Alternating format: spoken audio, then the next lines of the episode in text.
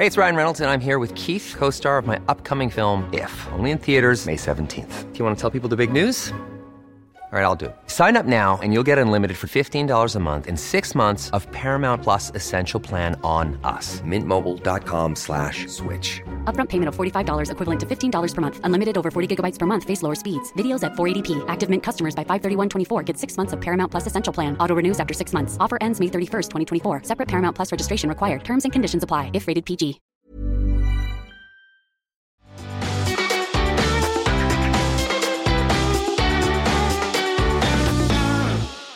Welcome to the SheerLuxe Weekly Highlights podcast with me, Georgie Coleridge-Cole. This week, I'm joined by Charlotte Collins, Maya Lucky, and founders of the Step Up Club, Alice Olins and Phanella Mayall Fine. Thank you, ladies, for joining us. So let's start off talking about London Fashion Week. Charlotte, you were there yesterday. So we're kind of in the midst of London Fashion Week as we speak. Well, it'll be over by the time this is broadcast. Everybody can go to bed and get back to normal scheduling. So is that why you sound so hoarse That is, yeah, that is why I'm not necessarily my freshest. Um, but yeah, I had a great day yesterday doing a load of the shows. So I saw Anya Hindmarch in the morning, which was amazing actually. I was saying to the team before because the show started about half an hour late. So sometimes you kind of go into the show space and it's all dark and you know you might kind of catch sight of the odd editorial shoot, but you don't necessarily see that many people. Because the show started late, they didn't open the doors for like half an hour. So everyone was standing on the street, and I mean everyone. Edward Enninful, Eva Chen, Giovanna Battaglia, like literally. Getting pissed off they were standing on the street. Everyone was quite chilled. It was like 10 o'clock in the morning, so I don't think anyone was like had been too inconvenienced yet in their day. Um, but yeah, and it wasn't raining. so And why were they half an hour late? Did it merit being half an hour late? It was a lovely show. I have no idea. It was quite technical. They kind of built like a. It was like a doll's house, and it kind of all lit up, and then all the models kind of, it's it was like the doll's house came alive, and the models kind of all came in and out of it, and it was all kind of cutesy and fun. But it was just the most amazing people watching, like ridiculous. And she always does something there. really cool with her shows. Yeah. Yeah. She? She's kind of renowned for it. Mhm. What was her party piece? it, it was this this structure so it just looked like a it was all dark and then as the show started it was like every window and doorway kind of lit up and as they say all the models came out and it was so complicated I mean I have no idea how they knew where they were which door they were going back in you know those like cuckoo clocks where the doors pop open and girls come out and then they go back in do you know what Yeah, I mean yeah. yeah like it was like that it was kind of and then the house like died at the end it, they kind of all went in and then it was like um, hmm, kind of malfunction and, wow. and it died What it was the- really cool What was the link between the invitation and the show? I think it was the 1930s house. Yes. Oh, so I think that's that the was the connection. I see. House, yeah. why so Because the to show, I it think was a it's a- brand of the house. Oh, yeah. I see. Fine. Clearly, this ah. passed me by. But there we go. Now, That So, makes sense. Alice, you're from a fashion I background. am. Have you given up your careers now? I mean, I know that Step Up, the club, the book is just going phenomenally well. Are you? Do you still have your careers on top of that? Yes, I think ever since we started, we felt very strongly and that it was incredibly important that we both still had our kind of our separate careers because they feed into the Step Up Club and they help give us our own personalities, mm. kind of both in careers terms and just in our own interests. And increasingly, they're being absorbed into the Step Up Club. But I think we'll always, I mean, I continue to write freelance and Phanella still does her coaching. Um, I think it's important that we still have that. Yeah. But I mean, less and less just Gives due you to the- time pressures and things like that. And it makes it so relevant. I started at the Times and I was there for 10 years as a fashion writer. Um, and then I've been fashion features director at Red Magazine and at Marie Claire. Um, and I'm still a contributing editor at Red and I write for whoever will have me basically. and um, generally I do stuff for the Telegraph and I actually do quite a lot of interior stuff for Living etc. and Oh, people like that as well, yeah. So, So, are you involved in Fashion Week? No, I'm the only fashion, fashion person that just, I just delete every single invite I get. Do you? Just Love it. That's, interested. that's the fashion person I want to be. Yeah. Alice always says that you spent so long. I've done going so many shows. like months, you know, like back to back four weeks, and I just I never really enjoy. There are there are elements of it that I love, but I just I just never really massively enjoyed it. And now that I don't have to do it, and you can get so much of it via basically via Instagram. Um, I just I don't know. I just don't. I, last season, actually, this time last year, I was I was at Red, and so I did a lot with them, and it's great to kind of do it and be with the team and be in the car and have all the chat and stuff like that. So I think I'm not saying I'll never go again, but it's like as a freelancer also, it's not as fun. You're always trying to find people, and Yeah. I don't know. I just I just don't love Fashion Week. No, I basically don't I like not being able to eat when I want to eat, and having to wear Standing heels on the weekend at ten o'clock in the morning, waiting Yeah. to go Oh, to the I, I Anya felt show. very I just dolled up walking off to this tube. Like, oh yeah, I felt. it's Oh, that morning, Yeah. that 9 a.m. on a Mm. Saturday and a Sunday. It's just, no. Yeah, I'm with you. I have to say, it's never in the early days of SheerLuxe. I did a bit of the shows, but I, it's that kind of. I'm not really someone who suffers from imposter syndrome, but to me, I think of everything I've ever done. That is the environment in which I felt most sort of out of my comfort mm. zone. I was going to write something or do a blog post yesterday, or an Instagram post, sorry, on how I'm the only fashion person who's not Fashion Week, happily not a Fashion Week. That's the mm. other thing. Like I'm not desperate to go to those. shows. Mm. I actually genuinely don't want to go. But then I thought, actually, maybe that's not such a good idea. so kind of It has to be courting some brands and stuff. I don't know. I just hmm. thought equally. But you know, I think things are changing. I think um, in ten years' time, there isn't going to be hmm. four weeks of fashion shows twice a year. Also, I'm I'm- just we're just massively ahead of the curve. I am like our readers. I am far more interested in now. I, I'm actually. I mean, yeah, there are a few shows I want to see. I want to see what Victoria Beckham's doing. Obviously, I am genuinely interested in Annie Anya Hindmarch, hmm. and you know there are various other ones, Erdem ones that you know I'm particularly, you know, I'm a particular fan of the designer, so I want to see what they send down the runway. But actually, I don't give a shit about oh what's my going to be what's going to be out in spring summer. I'm like literally just buying my autumn winter now, Yeah. and it, just doesn't interest me. And our readers are the same. And funny enough, content. I think being a digital publication, the content that we've produced over the years, and it'll be interesting to see this year how it does because I mm. know we've got a bit in there. Yes. It's never just it's just never done that well, and our, our readers, you know, they're not they don't live and die Yeah. for fashion. They, they want to wear. But I think it's changing in that direction as well because so many of the so I was at Topshop yesterday afternoon as well, and so I was speaking to a lot of different like influencers and bloggers, and so many of them say, "Oh, you know what, my readers actually aren't that bothered, so I only go to Topshop, for example, mm. because it's you know it's shoppable now, or same with kind of Burberry, or because you know they want to see what I'm wearing." And it's I think the more That's the the- interesting bit. Totally, it's the street style as well. So I think the more that people are kind of consuming their fashion week content via influencers, mm. They're going to become more kind of, and the less relevant all of what's going down the runway feels to them, the more they're going to maybe take that approach Yeah. and think actually this is just so irrelevant. Um, and while we're on the topic of fashion, let's talk about workwear. Um, because, well, for us, whenever we do content on workwear, it does really well. And that's something that you're getting involved in, giving advice on via the Step Up Club. Yeah, we've just done a survey on um, on our to our sent out to our newsletter subscribers. We send out a newsletter every week with kind of careers content, but also Sign up, it's brilliant. It's, it's really, really good. Um, uh, and uh, and we send out also styles, and we've just done a kind of, and we're relaunching our website this week. It's going to be amazing. Um, and so we've just done a survey to all of our newsletter subscribers, and what we've got back is that they love work style. Um, and they really, really want to see more of it. Other than the couple who replied and said that they thought that it devalued our message around careers and feminism, but um, but we actually think, you know what? I'm not, I'm not I, I actually don't think it's a difficult one. I'm not from a fashion background at all, and um, but I love fashion and I'm really into what I wear and I and I shop a lot and I and I and I buy things you know based on the season and based on on what I love, and and I don't think that devalues my intelligence or devalues my career. And there are lots of women that we work with in the city and um, in really senior creative roles who love what they wear. So I think that you know you can be uh, multifaceted and I think power dressing is a title for a reason. Yeah. For me personally, anyway. I think it's so much more. It's not about being interested in fashion. I think there's such a kind of inverse snobbery about people wanting to kind of look a certain way or present themselves in a certain way. But you don't have to be about. It doesn't even have to be about style and fashion. It's just about wearing the clothes that make you look professional or whatever it is you're trying to convey. and make you feel good as well. Right, Yeah. exactly. That's, that's I think it's so wrong to whether you you know care one jot about what's in style or not mm-hmm. to think that it's not important what you wear to work, whatever you do. I think is I think is is arrogant actually. And, and I mean, as an aside, it is actually really important for men. So when, for example, if I'm coaching a man in a bank and he wants to get a new job and he looks horrendous, Yeah. and you know, he's got like you know shirt buttons put in and like a big kind of belt, but I will say something Yeah. about it. So you know, just they've got less choice in what they wear, but I mean, it's still And they do, relevant, yeah, and they do care. And the money my husband spends on his work she's I'm like, really? Oh my gosh, yeah. He's like, honey, you know, this is important, and he sort of has to justify it. But actually, yeah, it is, and that they have a nice suit, and that it's a good Or time. watches. Yeah, watches. Yeah. Yeah, that guy's doing really well. Look Yeah, as well. I know, I know. So, what is the advice that you give to women when it comes to dressing for work? And you don't just cover women in the corporate world, I hasten No, no, to no. add. Is there a rule that fits everyone? What do you talk about? So I think what we've touched on is the underlying point is that you need to feel good about yourself and it's okay to use clothes to empower you, to build your confidence, to kind of help you be perceived in a certain way. That's authentic but there's no kind of there's nothing wrong with um, leveraging on what you wear. Um, I think personally speaking we come at it from kind of two different angles. So whenever we do events or content for fashion brands or even just as we in, in our kind of life working a step up Phanella is definitely the kind of more corporate smarter one and I am the more kind of trainers and dungarees one. Just to qualify that, Phanella you are a career coach. Yeah, so my background's in the city. I was a lawyer and then a, a fund manager at JP Morgan, and now I'm a career coach. Right. Well, I'm step up, but I'm also a career coach. Yeah. And Alice is wearing Yeah. fashion. Okay. Um, and right now, Alice is wearing jeans and I'm wearing a dress. And that's really, that's really standard. Yeah. Yeah.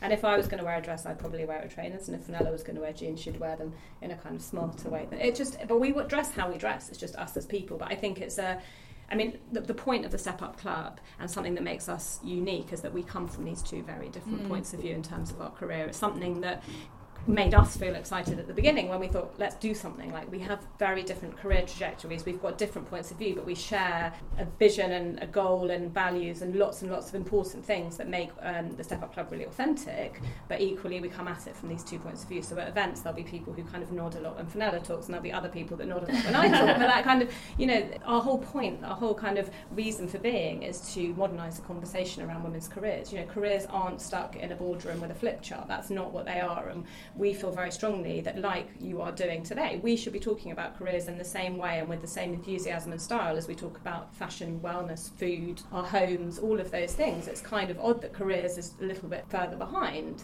Um, and sometimes people are like, oh, you run a women's careers club? Okay, that's interesting. but like, there is this kind of dry um, assumption around the subject, but actually, we've all got amazing careers. We've met so many amazing women from like a whole host of different careers. And the people who uh, read our newsletter, who follow us, who kind of become involved in our events, they come from a whole host of different areas. And I think that's what makes it feel exciting and mm. dynamic, is that because we aren't from the same industries, we bring different skills and different viewpoints, and hopefully that comes through in what we do.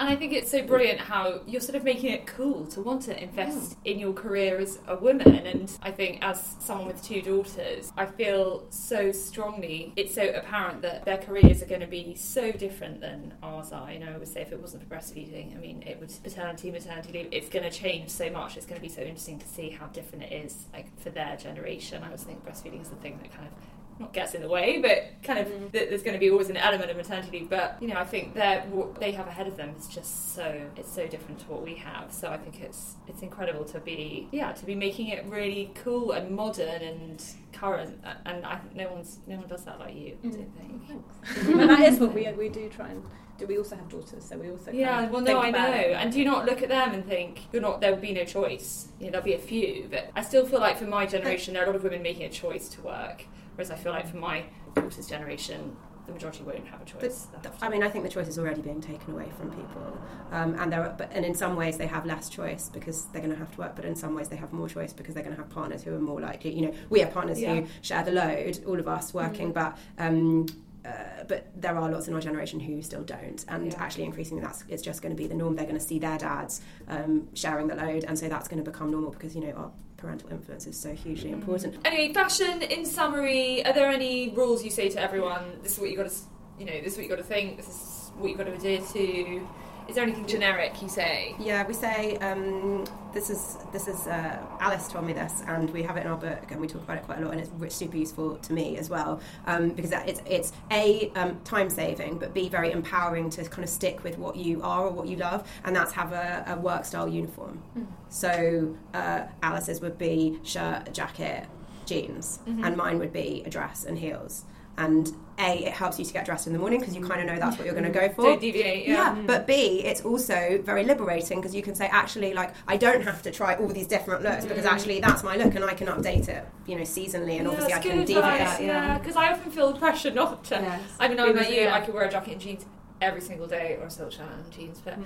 and I'm like, oh, I've got to stop wearing jeans. But actually, why should I stop wearing jeans? But also, I think the point is not necessarily an office like this where everyone knows each other intimately, but in a big corporate office or an office where you don't know everyone, we say that if you have like a look and an identity, people can identify you by how you look. When conversation is out of bounds, you can't always speak to everyone.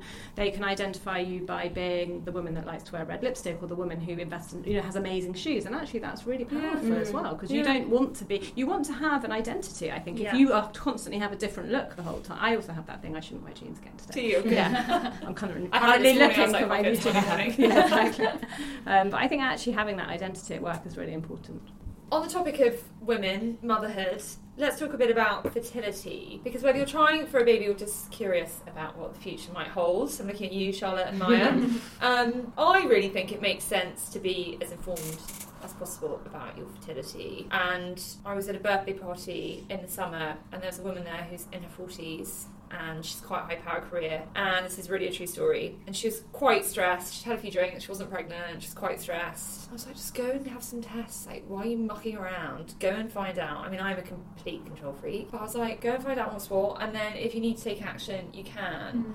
But I've always been, and even when I started trying with my first, I went off and had some tests because I just wanted to know what I was dealing with. So to me, the idea that kind of at whatever age you could go and find out what you're dealing with, so that when it mm. comes to it, you might know if you know you don't have as many eggs as you perhaps might need, or you, you know just to know it might take you a while. I think is a powerful thing. I Yeah. obviously acknowledge its power. Mm. Would How do you, yeah. as women in their twenties, but both with serious other halves, neither of you married yet, but you know, one day, Charlotte. yeah, Charlotte before me. Um, is it something that you think, oh, I'd quite like to know, or are you just not in that zone, so it's not of interest at all? Now, I do agree. I think I would like to know, and I've quite openly spoken about it before with everyone in the office. Last year, I started having like these really strong, actually for quite a few years, I've been having them really strong pains, nothing related, I thought, you know, like time of month, whatever. And I went and got it checked out, had an internal scan, all my tubes and everything checked, and I was terrified. I had an- such anxiety that they were going to tell me, oh, you've got serious problems and you're infertile. So for me, it would relieve so much anxiety around that, and I am fine. So it's fine for me now. Nice to know, though. It's nice to know, and I think closer to the time when I would be considering to have a baby, I would most likely get some more checks just to check because it was a very generic GP kind of appointment check. Yeah. But I think I would, and I think, like you say, you want to know what you're dealing with. I'm a slight control freak. I do have, I would say, quite a lot of anxiety tendencies, so I, I definitely see the importance in it. I feel the complete opposite. I have absolutely no interest in no. I have no interest. Well, currently in children, in my fertility, in I, I, I'm kind of self-aware enough to know that it's like kind of the arrogance of youth. You know, when people are like, "Oh, you should really look after yourself." I mean, I'm not very I good with the whole. just gonna have Yeah, yeah, yeah, yeah. yeah. I'll have a cig. I'll Sunburns. not wash my face properly. Like, I'm really not very good with the whole like you know invest in all of this for the future. So mm. maybe when I'm 30, I'll look back and be like, "God, that was so Damn reckless. I should, yeah, you know, I should have checked this kind of thing out."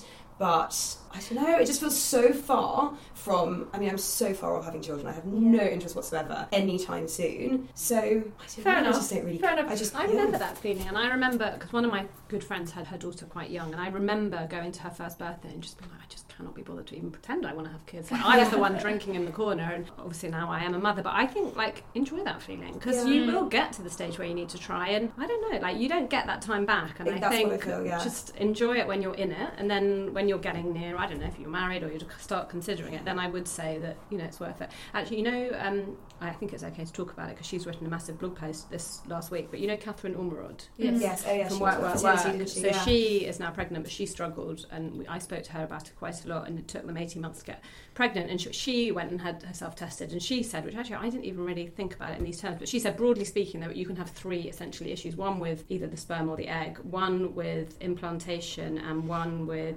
uh, another element which I can't actually bring call to my. Hers was a problem with implantation, so she ovulated late, and therefore, even though they, the, the egg and the um, sperm that they fertilised, they they were.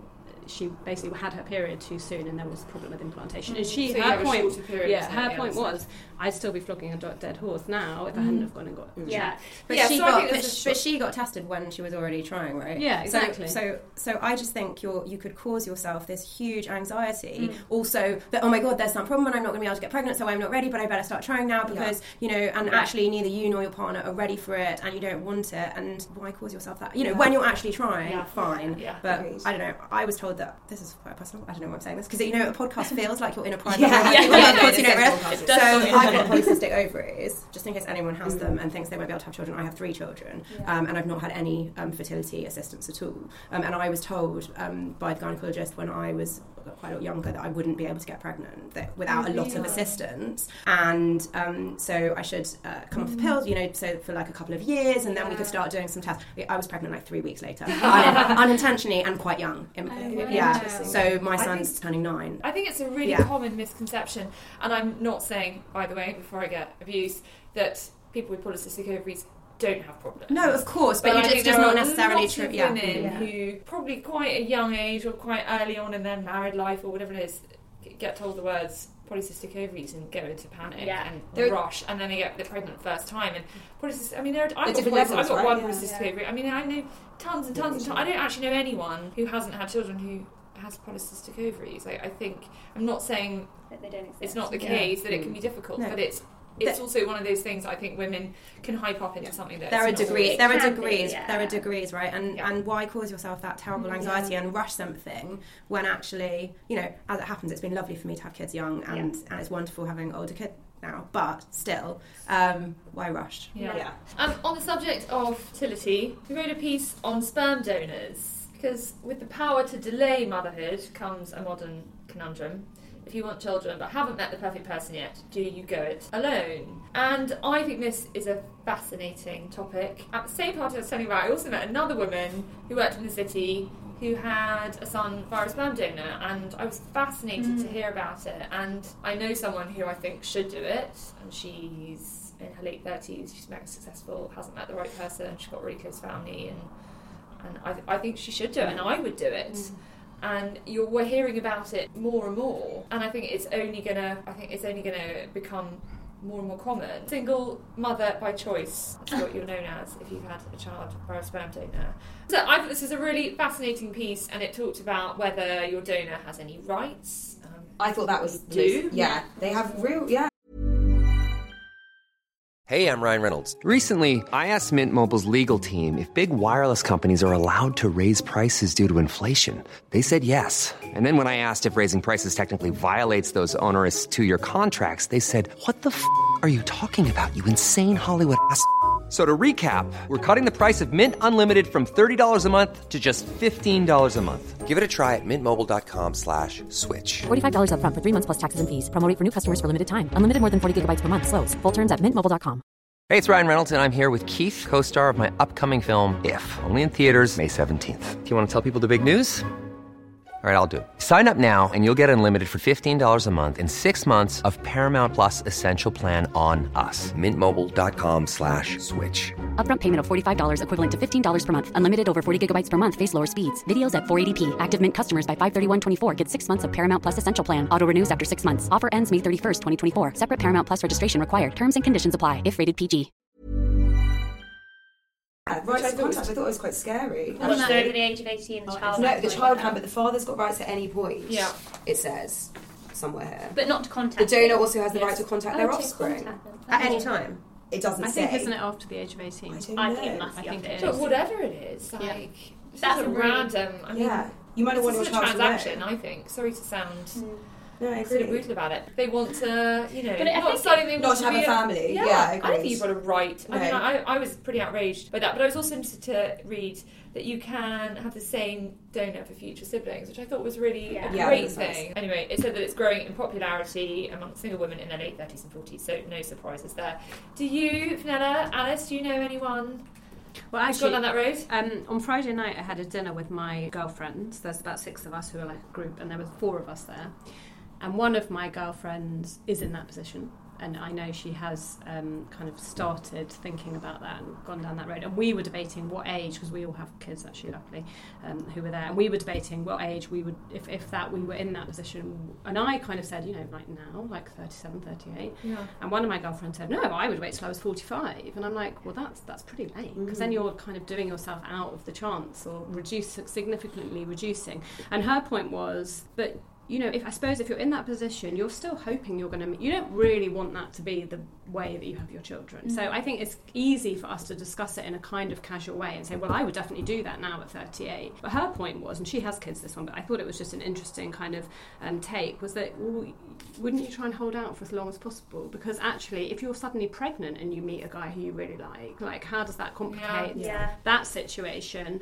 And I don't know, I hadn't really, because it's so easy to say, I would definitely do it, I would definitely do it, but you're still kind of hanging on to maybe one journey of your life and then you're taking a massive step and um, you know my friend's also got a close family and she would be able to do it but I just But then you're risking you're risking denying yourself motherhood, Yeah. which Yeah, I would no, no, no, argue because- is more important maybe than a relationship, or and then more chances at a relationship regardless. But Although motherhood is motherhood, 37, and th- say if you're 37, you've still potentially got a while that you could be having a baby. I don't know. I'm just thinking about Yeah. my oldest son. I'm a lot younger than the other mums in the class, and there are quite a few mums in their 50s in his class. Mm. Because Yeah, I was quite- quite, say, quite a few. Wait until 45, Yeah. so you've got a five year old when you're 50. I mean, I think it's no, not just I about mean, the. and he's yeah, and they probably are having children at 42. Really? So Yeah, I've I had know that's so that's no, that's very common. That's Yeah. totally I very, very but- common. But then don't Yeah. you think that? But then you've got such old parents, as you No, get older, not at people that aren't. age. People aren't. I, d- I don't know. I don't think people are. People are are, getting people younger. are so old. My parents are in yeah. their. You know, my mum's in her in her sixties. Yeah. And she is a lot fitter than I am. She looks about.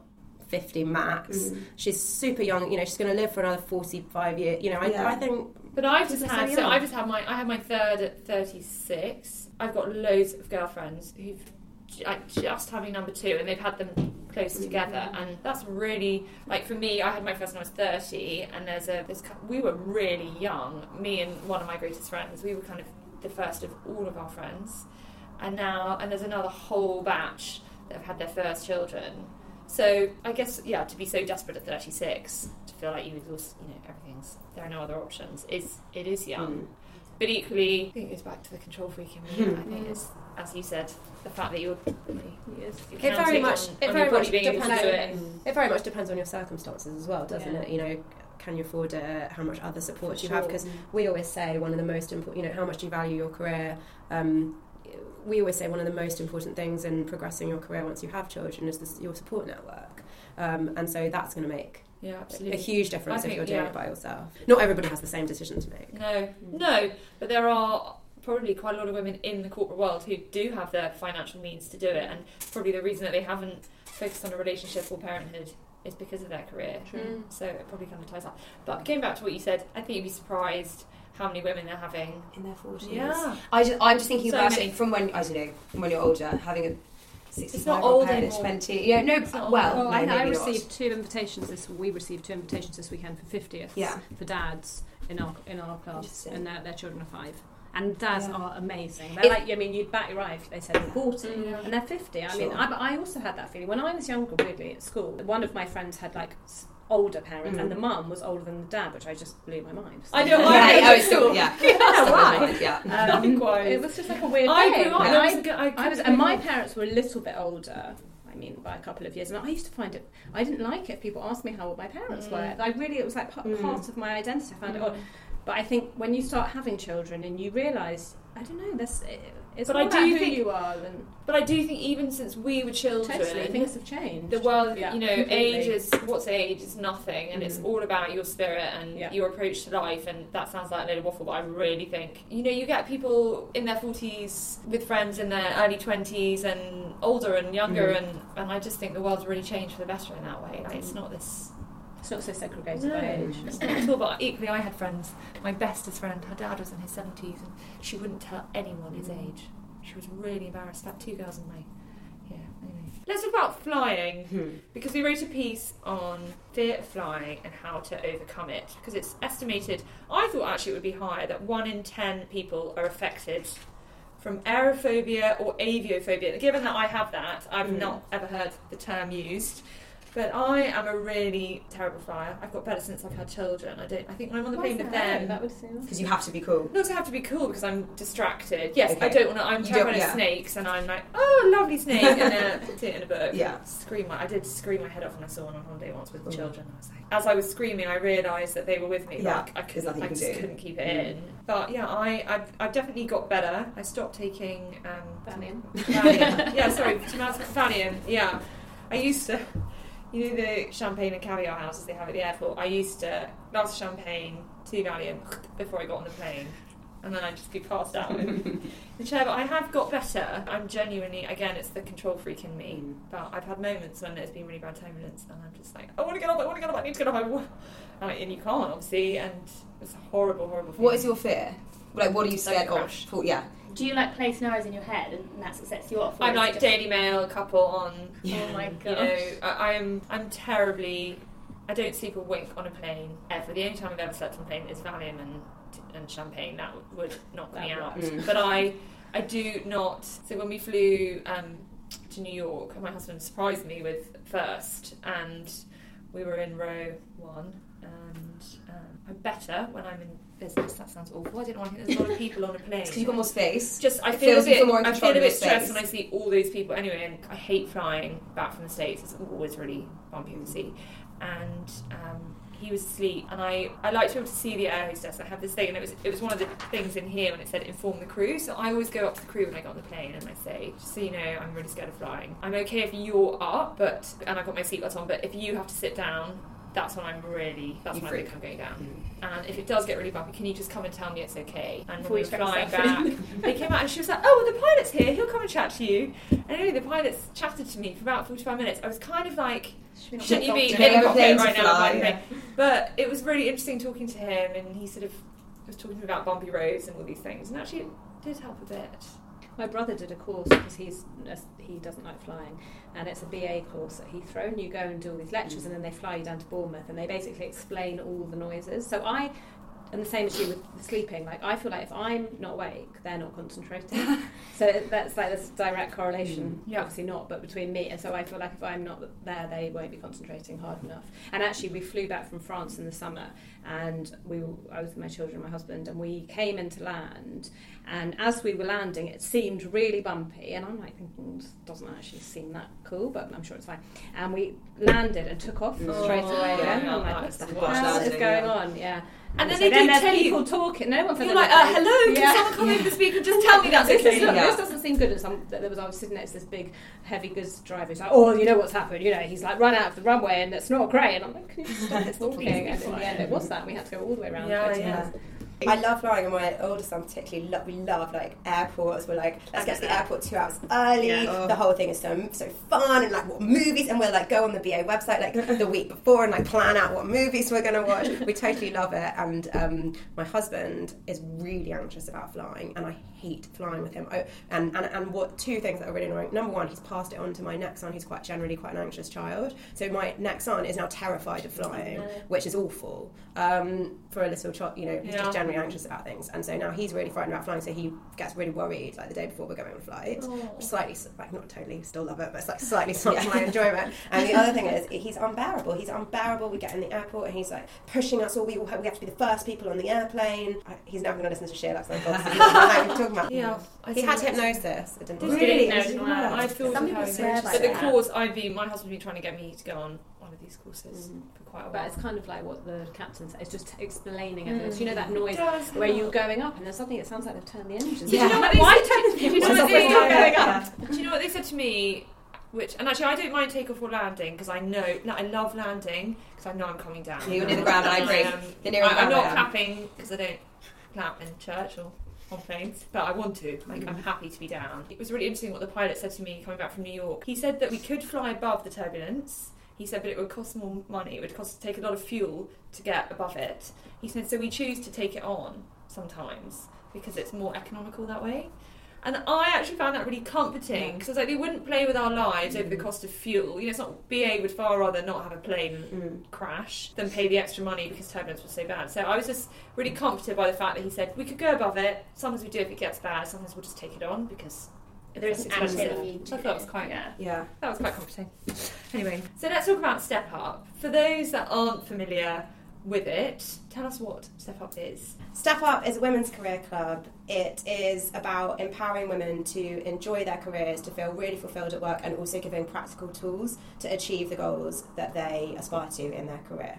Um, we do that through a variety of ways. So we have a blog, um, we have an Instagram, we've got social media, um, we have a weekly newsletter um, where we send out uh, maybe career hacks. Um, we send out uh, work style information. We work with different brands to, to talk about different aspects of your career.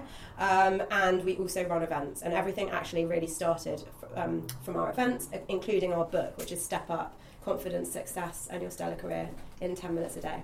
Which is brilliant, and it's that 10 minutes a day which is so unique and different and practical. And I think the 10 minutes a day is something we felt very strongly about at the beginning, and it's something definitely that runs through everything that we do. So at all of our events, we will always do a quick workout because the thinking being that it's there's no point in us just standing there and people kind of listening and nodding. You have to get you have to action what mm. you know these this advice otherwise the book ends up just being another book that you read and say that was great and put on yourself and never refer to again and it was always meant to be a, a, a kind of you work through it and sometimes you might want to go to the confidence chapter another time you want to go to the work style chapter or networking or whatever kind of at that time you want to action but in each of the chapters there's five workouts, each being 10 minutes long. So, kind of taking the advice and, and turning it into practical workouts. And they, they can be everything from, you know, talking, one of them's about kind of self promoting to a taxi driver or, you know, going through your wardrobe with your, your best friend or whatever it is. It's, it's also quite fun to do it in those ways. And it, it definitely keeps us. It, it, helps us to package things up in ways that people can use um, practically. We're all busy, right? So you don't have hours to digest a career tome, so we wanted to make it kind of quick fire. Mm. There's there's loads of research that says that if you um, only spend 10 minutes a day on career behaviours, so those would be behaviours that are outside of actually doing your day job, mm. so outside of writing an article or doing a presentation, um, things like uh, expanding your network, working on your leadership skills, working on your tone of voice in a presentation, or um, reaching out to a mentor. Just 10 minutes a day of those um, has a huge impact on your career in, in uh, comparison to spending 10 days on doing a day, 10 um, minutes on doing 10 minutes more of your day job. And it's something that women, particularly, again, this is research based, um, women particularly don't do. So that's kind of that's where it comes from. So it, there is really good reason to actually spend 10 minutes a day doing these extra things that you might not ordinarily do. Mm. There you go.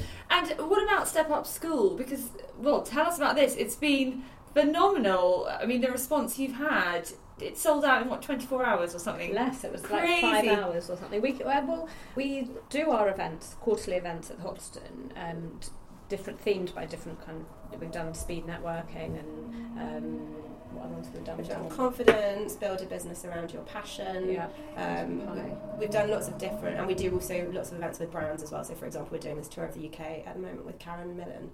Um, and so the school is the school is almost linking together all the chapters in the book and our events. So you sign up for a year long program, and you get we're actually not running them over the summer, so you get 10 monthly meetups. And it's very much aimed at entrepreneurs and freelancers. So our regular kind of Hoxton events are always in the evening, and we get a real range of women coming mm. from lots of different backgrounds. But we wanted to help um, or, or, facilitate um, building a network for women who aren't necessarily working in an office. So part of Step Up School is um, empowering women through skills. So again, it's the same kind of topics as in our book. So networking and self promotion. We're doing a style one at Smashbox Studio, but also um, creating a network for them and, and linking them together so that they have that. You know, the power of a network is kind of uh, exponential compared to how what you're doing in your day job. And so we want to facilitate that. We have kind of women that come to all our events anyway. So we thought, why not? Not kind of harness onto that and create a proper program that we are then um, early next year are, are going to be doing an online version so you can sign up for a nominal kind of monthly fee um, and then you will get um, your kind of workouts and your practical sheets and, and, and sign up and kind of if you're not based in London, because we are very London centric, because there's only two of us and there's only so much we can do, but hopefully be able to uh, spread that step up school um, vibe nationally and mm. globally. What's, what's, really interesting is that we have actually had people sign up to it who also are employed.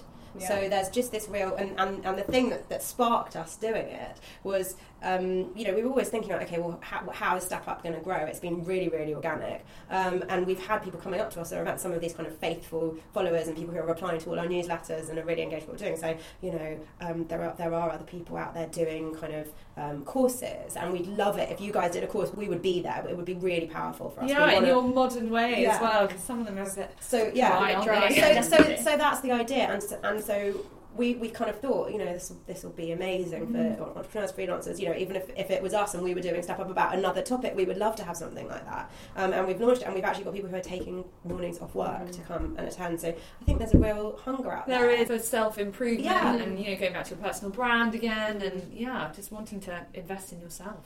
I think what's interesting about the program that you're going to bring out, and it's over whatever a, le- a year's period or whatever, is more interesting than just these other books that do come out. You read one book and it might not benefit you anyway because you've just read that book for a few hours, and then you pretty much forget about everything that's been said in the book, and you never apply any of it to your life. And I think taking the time, like you say, ten minutes a day, or if it's just remembering throughout that entire year to keep building on your brand rather than just you know you have a panic two weeks before your appraisal and you think, what have I done this year to improve myself at work? I don't. I try really hard.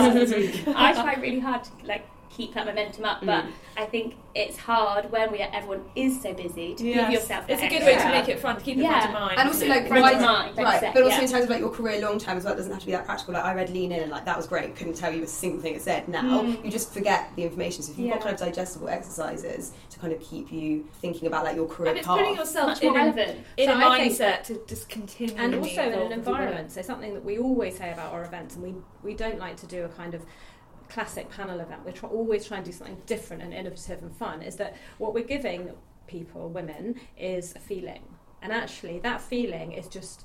Either, oh, actually, you know what? I can feel Yeah, better about myself, or and- yeah. um, oh, that skill's really helpful. I'm going to use that tomorrow. Or I really just like being in a room with other women. That was actually really nice. So, however that feeling is kind of ingested by the people that come, there's just always a really nice feeling at our events, and that feeling's really, really, really powerful. Yeah. And how many of the women that you meet that you interact with are mothers wanting to make a career change? And I'm interested that A, you're both sort of keeping with your respective careers.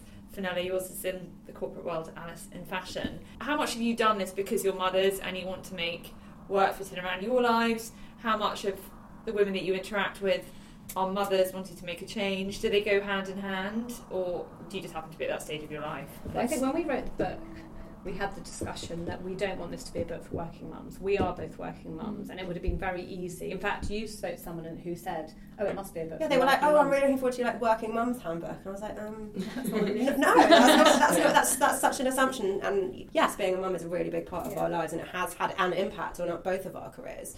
Um, but that's not um, at the centre of our of our working life.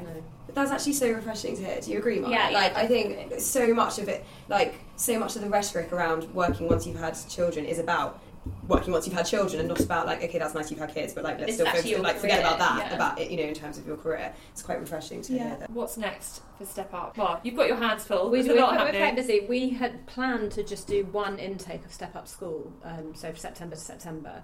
Um, but we were, I mean, it sold out so quickly that we decided to open another entry for January. So we've already got a kind of um, burgeoning waiting list for January. So definitely running two in tandem, which was something we didn't expect, but hugely exciting.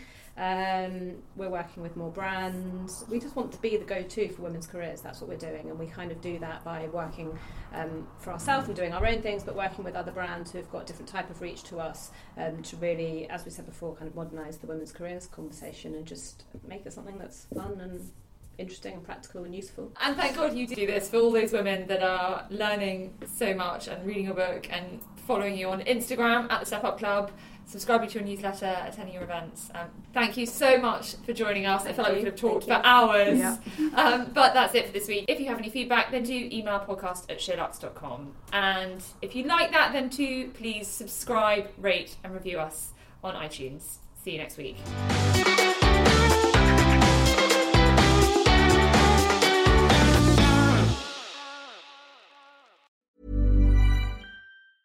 Hey, it's Danny Pellegrino from Everything Iconic. Ready to upgrade your style game without blowing your budget? Check out Quince. They've got all the good stuff shirts and polos, activewear, and fine leather goods, all at 50 to 80% less than other high end brands. And the best part? They're all about safe, ethical, and responsible manufacturing. Get that luxury vibe without the luxury price tag. Hit up quince.com slash upgrade for free shipping and 365 day returns on your next order. That's quince.com slash upgrade.